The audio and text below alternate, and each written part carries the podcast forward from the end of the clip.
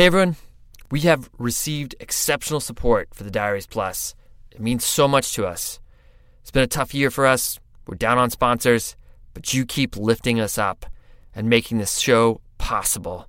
And because of that, we get to keep making more cool shows for you. So today we're releasing a new series on Diaries Plus called Good, Good, Bad trips, adventures, and fiascos that define our lives.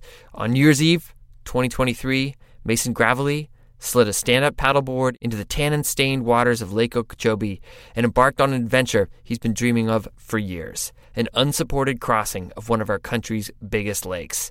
Between the weather, toxic algae, and alligators, he was told it was preposterous. But Mason's journey was a culmination of years of Florida adventures and a passion for conservation. Here's a little taste of the first Good, Good, Bad episode Alligator Lake. Wherever you are is an adventurous place to people that aren't from there. And so it's like, I'll be honest, right now at this point in my life, I would never leave within an hour or two of my home if I could. And I'd probably, that's probably going to change at some point. But right now, that's like my reality. And I did not see that coming. Like, I, I would have laughed at you if you, you said that's the way you're going to think in five years. And so, it, it, all of us have to go through it like oh adventure is elsewhere or life and fulfillment and what we're looking for is elsewhere. And i think part of maturing and just part of just living this life is one going through that and two realizing everything you need is right here you know? How many times have people told us that? But it, it takes learning it yourself you know? Subscribe to plus now for the full story and access to all new episodes. As always Thank you for your support. Now, on to the show. I distinctly remember driving back. It was quite a windy mountain road through to where I lived. I was going reasonably fast and I was fighting the urge to just let go of the steering wheel. I mean, that was, it was really like difficult to fight that urge. This is Tom Ireson. He'd just gone through a nasty breakup, and it had knocked him into a downward spiral. My life plans were sort of all linked to our relationship. That had all changed, and I didn't really know what I was doing with my life. It really felt like the rug had been pulled from underneath me, and I couldn't see what direction to go in to make myself better. I was drinking a lot, I was smoking a lot. I never really was going climbing unless I had to for work. So all my free time was just spent abusing my body, really. but looking up from the bottom of a big enough hole, perspective has a way of getting distorted. And from his version of rock bottom, Tom looked up and latched onto an idea that from any other angle would have looked absurd. I really needed something to focus my mind on to pull me out of that and about the biggest thing I could think of was to go and try and do a new route on a big wall. Not just any big wall, a big wall on the other side of the world in a remote and wild valley called Cochamo, Chile. A ridiculous objective, even for someone with far more experience than Tom. But sometimes it takes a goal that far out of reach to distract you. Today, our producer, Jen Altschul, brings you Picaflor, a story about how, when you find yourself at the bottom of an impossibly deep hole, sometimes it takes an equally impossible goal to pull yourself out of it. I'm Fitz Cahall, and you're listening to the Dirtbag Diaries.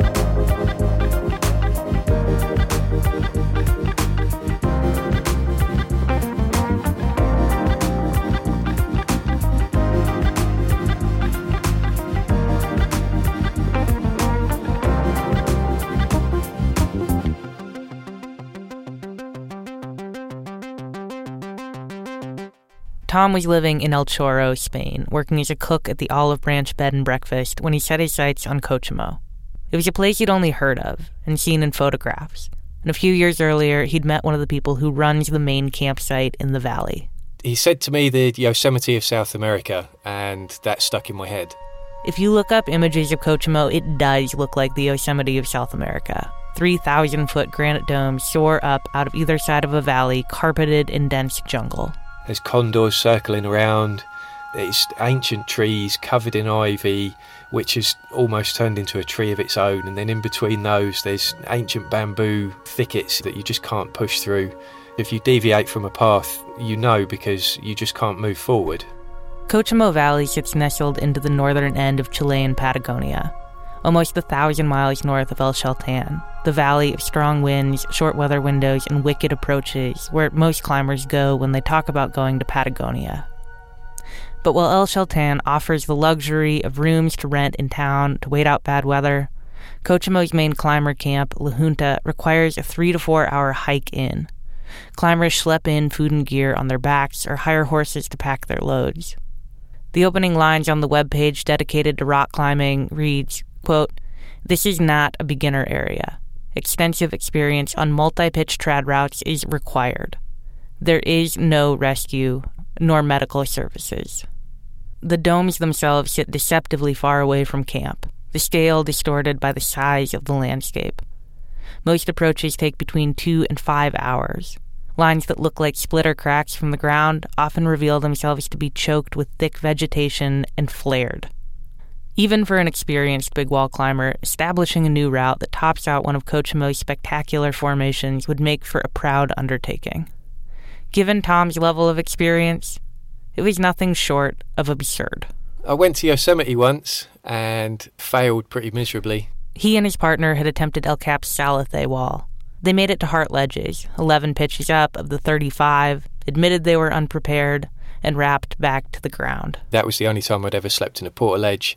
That was the only time that I'd ever done a multi day route. Tom had worked as a climbing guide in El Chorro for four years. He had climbed some hard sport routes, established a couple of single pitch trad routes, and done some basic aid climbing. A very respectable climbing resume by many standards, but thin at best for what he planned to undertake.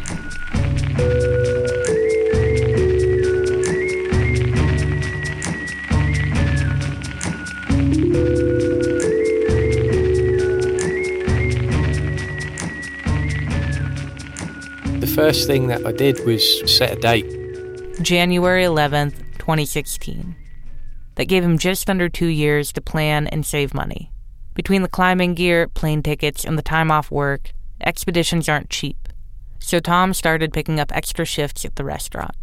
On his days off, he guided. It took up my entire brain. All the time that I was working, I was thinking about it. All the time that I had free, I was researching it. And that left very little space for me to think about anything else. That focus was part of what allowed me to get back to a more of a normal state of being.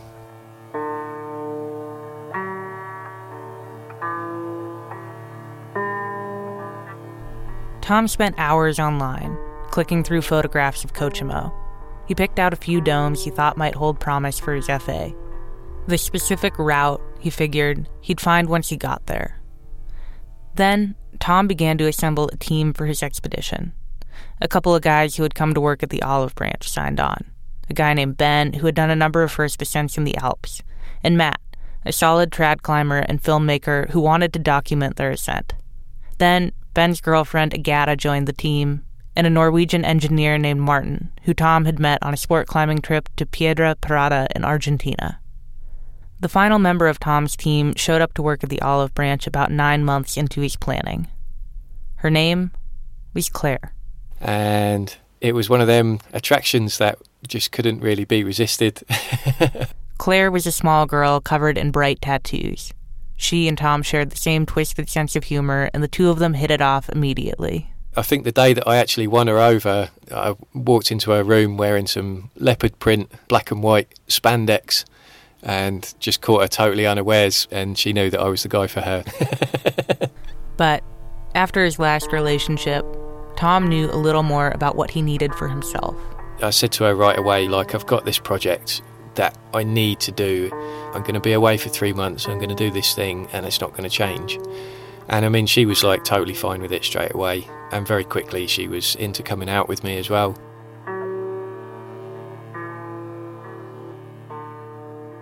Six months before the team was set to fly to Chile, the first obstacles arose. Claire developed red skin syndrome, a condition brought on by excessive use of steroid creams to treat eczema.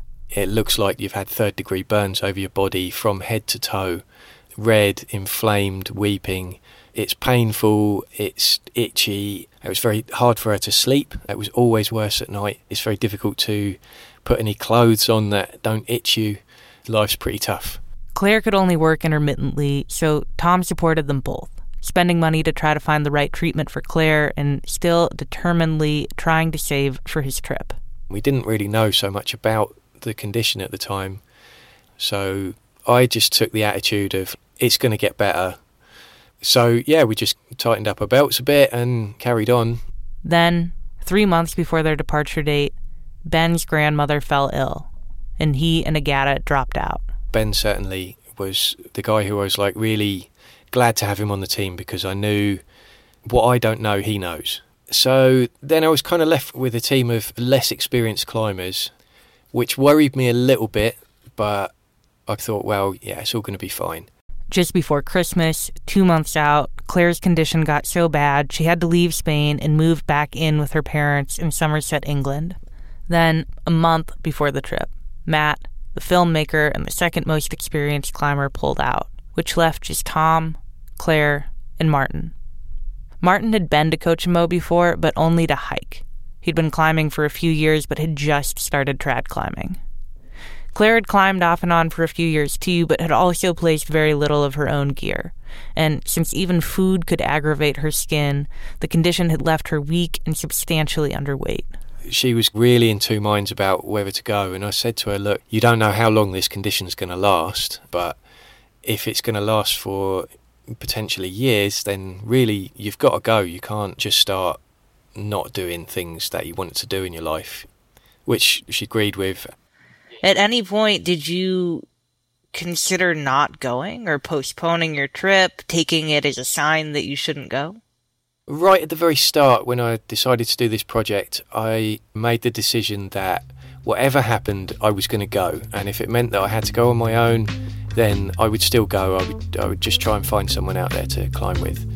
So it felt to me like overcoming the first hurdles. Yeah, I had to go out and try. I really had to.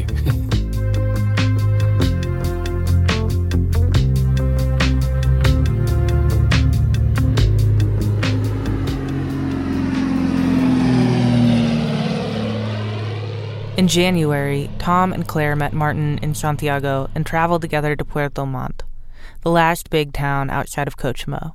And while Martin waited for his lost piece of luggage, Claire and Tom started the hike into the campground. And I'll be honest, the first time up the trail was pretty hard. It's not so steep, but it's quite muddy and humid and I guess we weren't really that fit. I'd basically just been working for a month solid. Claire was totally out of shape. But maybe half an hour before you arrive in the campground, you actually get a peek at some of the granite walls. And it just it felt like coming home.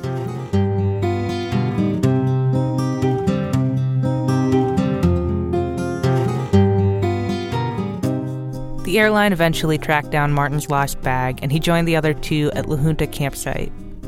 But the next few days started off rocky. The party of three set up one of the established intro routes. I wanted to go up that route and find it easy, and we went up it and found it really hard. And I was thinking, okay, we're not ready for this style of climbing yet. Did you spend some more time there? Did you do other routes to get in shape? No, As a group, I think we were quite close to saying we're not ready to try and do a first ascent here. So I decided let's hike out and just have a look at it and see how it makes us feel. And the day that we hiked out, it was clear blue skies. We were carrying light packs for the first time, so it felt really easy hiking out there. And we sat and looked at this wall, and it was everything that I dreamed of. It's a towering, imposing wall. The last three to four hundred meters are overhung at the top, so it, it looks like a huge grey tidal wave of rock, over a thousand meters tall, and there were only five routes on it, none of which had ever been repeated, and some of the best looking lines on it were still there to be climbed. And we basically just spent the afternoon sitting, looking through our telescope and binoculars. And I think we all really got a buzz off that. And I'll be honest, I think Claire and Martin were still looking at it thinking, this is ridiculous, we can't get up that. but I didn't need any convincing. I knew that that was the wall we were going to go up. I felt it.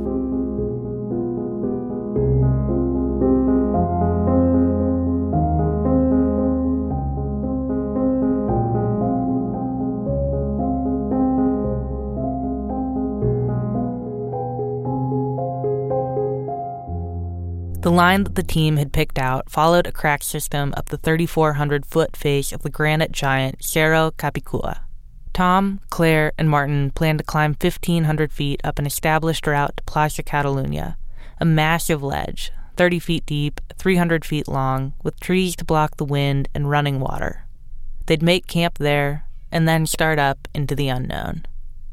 Three days after they checked out the line, the climbers began hiking their gear to the base of the wall. They figured that rather than spend time in good weather trying to get comfortable on the rock, they'd just start climbing the route and hope they got good at it by the time it got hard. So that was the plan. Needless to say, things did not start out well. The first day, they hiked their gear to the base of the wall and fixed lines up the first two pitches. The next morning, they ascended the ropes, hauled their gear, and Tom set off up the third pitch. And as I'm leading up, I hear this huge rumble that sounds like it could be rockfall, but it also kind of sounds like thunder. But we had clear blue skies, we had a good forecast, it kind of didn't really fit. So I carried on climbing, and by the time I'd finished that pitch, it was chucking it down with rain, and there was a full on electrical storm. So uh, we had to hastily set up the portaledge and sit out the rain for a night. The next morning, the rock dried and the team began to work their way upward again. They realized quickly that the way they planned to haul their gear made hauling atrocious. They had one haul bag and about three bags worth of gear, which meant that every time they hauled a pitch, they had to unpack the bag, go back down, repack the bag, and haul again. Twice.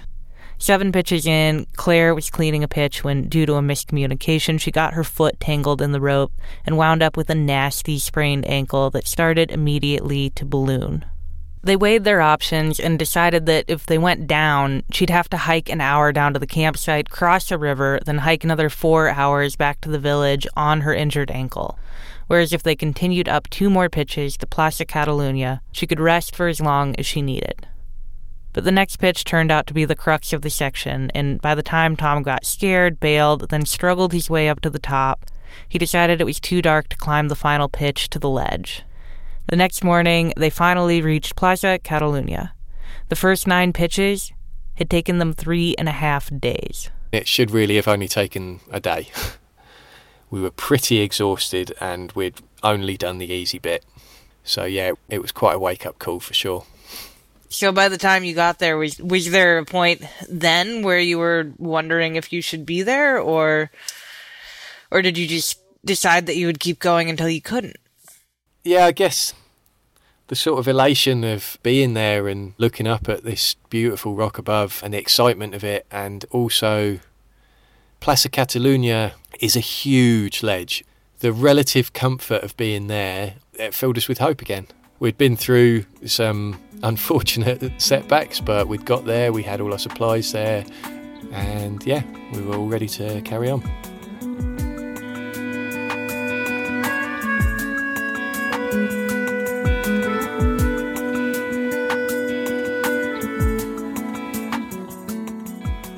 From the ledge, Tom started up the first pitch of unclimbed rock.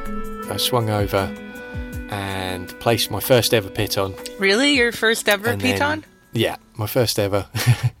and I had a very poor set of pitons for the job. I could never get them more than about an inch into the crack.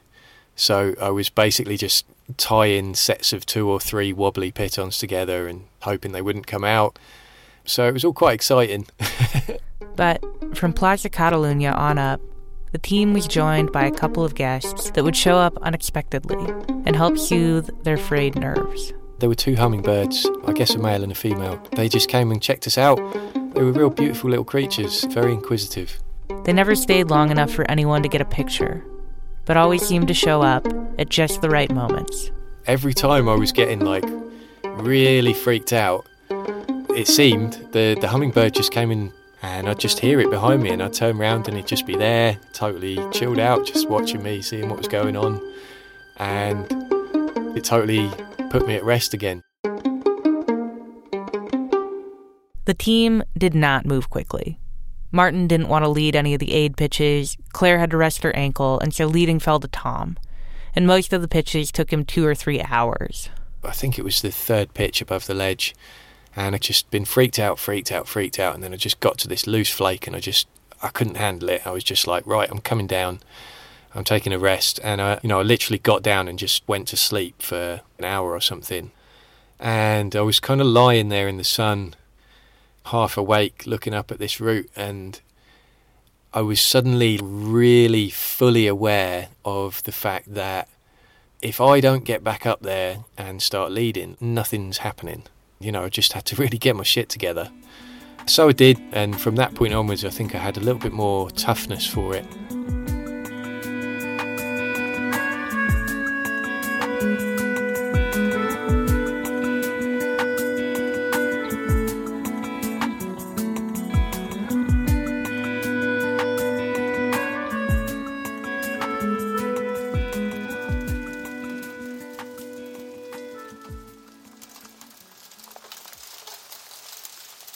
The next morning, it rained again.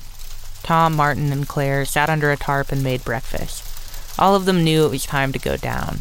Claire's ankle had healed enough for the hike out to camp, but not enough to do much on the wall, and they didn't know how long the rain would trap them under the tarp, eating through the supplies they'd wrestled up to the ledge. But they'd worked so hard to get that far that none of them wanted to break the silence and make the call. It is hard to bail especially when you're the person who's driving things forward. But uh, the rain got heavier and heavier, and it just suddenly became clear to me. It was like, okay, this has to be my decision. I need to go back and just take responsibility for the fact that we are going down. I can't wait for someone else to say it. As soon as Tom broke the news, the three of them jumped to action. But what they didn't realize until a little late was that the route they had taken up to the ledge ascends the line carved out by water running down the wall. So at one point on a hanging belay, I was actually up to my knees in water on a vertical wall. The team made it to the ground and started the trudge toward the place where they normally crossed the river. As we got down further, I could hear the river from a place where I knew that I couldn't hear the river before. All of the walls around there just turn into waterfalls as soon as it starts raining, and it's all coming down into this river.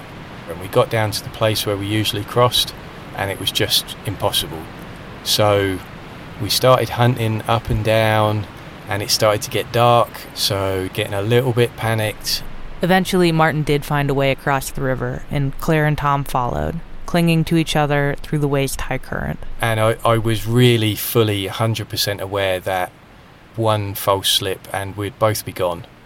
So, I mean, we made it across, but it really felt too far out of my control. I didn't like it.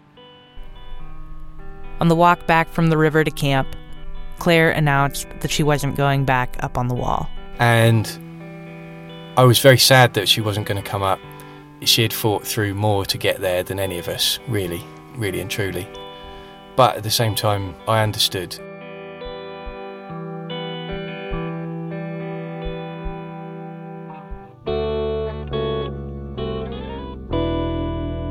Tom and Martin waited for the storm to clear, then headed back up toward Plaza Catalunya. They got a late start, but figured they'd get as high as they could, then just bivy again somewhere on those first nine pitches. They made it about 750 feet off the ground before darkness fell over the valley, and they decided to set up camp. Martin tried to hand Tom his sleeping bag, but Tom had both of his hands busy. And then I just heard it's such a sickening noise the the sound of a sleeping bag bouncing down rock. and I turned around to just watch it roll over the edge. Tom spent a few hours swinging around an overgrown part of the wall with a headlamp before he lost hope and crawled into a plastic bag in all of his clothes. After shivering out the night, Tom and Martin bailed back to camp. People in that campsite are just so loving and helpful and friendly. It's such a beautiful community there of climbers. And within 20 minutes, I had two sleeping bags offered to me. Tom and Martin also picked up another critical piece of equipment back in camp a third team member, a tall, skinny South African named Barry. Really, the two of us wasn't enough to do the job. We needed the third person. And it's almost like it had to be something that serious to bring us down. So I, it kind of felt like it was meant to be in some way. Tom, Martin, and Barry set out the next morning, and for the first time, they made it to Plaça Catalunya in a single day. For the most part, this new team made steady progress upward. On day five, it started to rain again, forcing them back under the tarp on Plaça Catalunya. But this time, with their ropes fixed higher on the wall, they decided to wait it out. We had space to sleep, but the rest of our waking day was spent under this tarp, and we just had this tiny little slot to sit in. So we were just sat there getting cold, looking at the rain and listening to the relentless drum of rain on plastic and just staring at the food and trying not to eat it.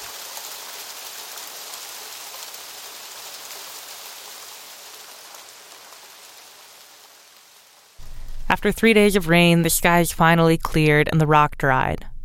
Eight days in, they found another bivy ledge, hauled their gear up with a slightly more efficient system, and set up a high camp. From there, they made slow and steady progress until they hit the head wall, a crack that looked easy from the ground but turned out to be 80 meters of hard, overhung crack climbing.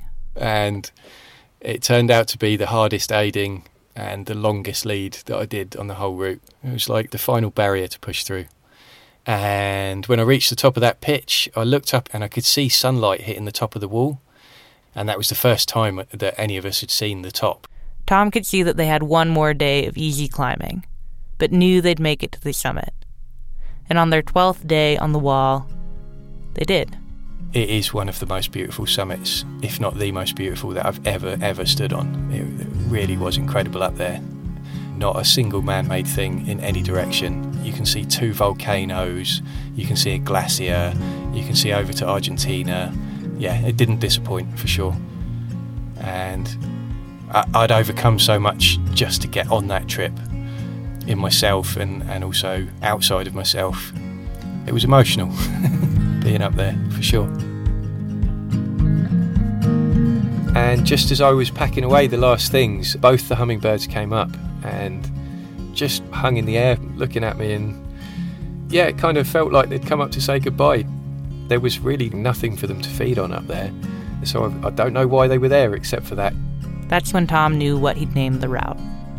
Picaflor the hummingbird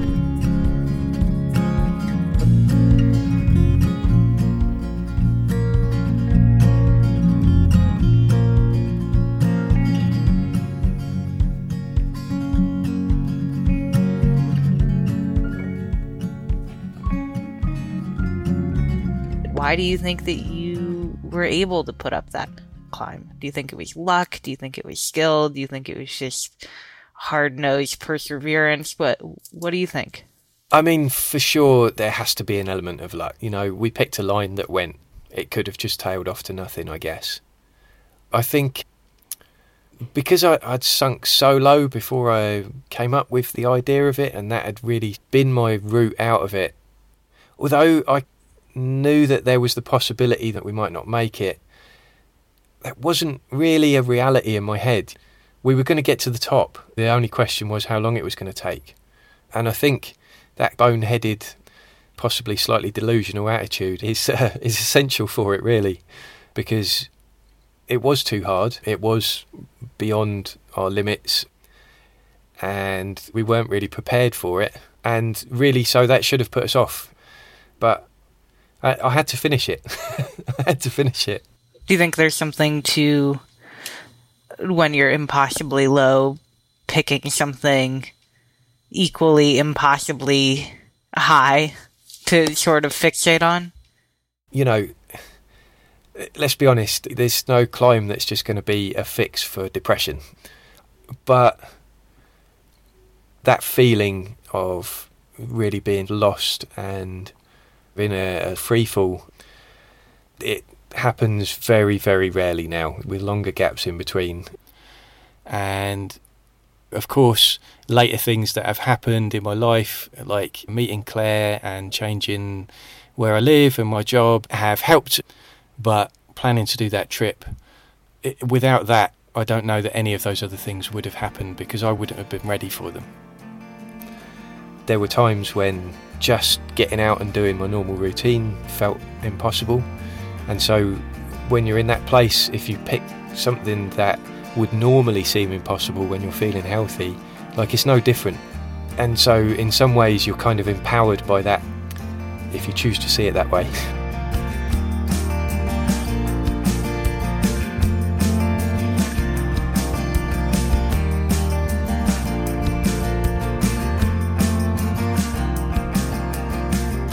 Diaries is made possible by the good people at Patagonia.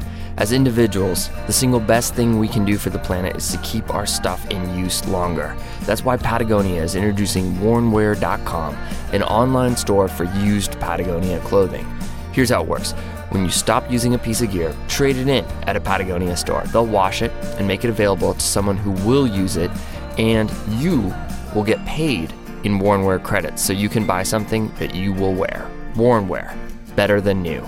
Check it out at wornwear.com. Additional support comes from Kuat Racks. This summer, get your bike to the trailhead in style with one of their good looking, easy to use hitch racks or roof racks.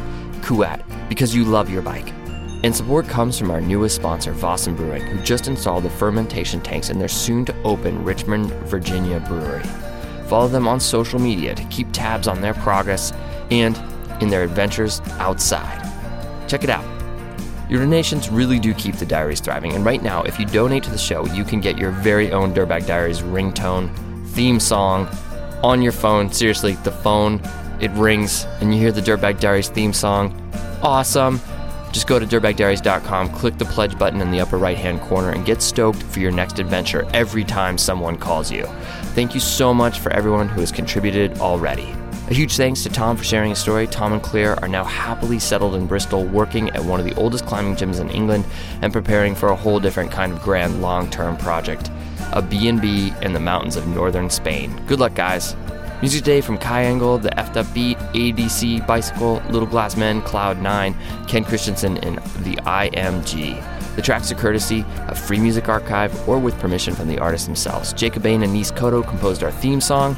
You can find links to the artists at our website. This episode was produced by Jen Altschul and Becca Cahall. I'm Fitz Cahall, and you have been listening to the Dirtbag Diaries. Thanks for tuning in.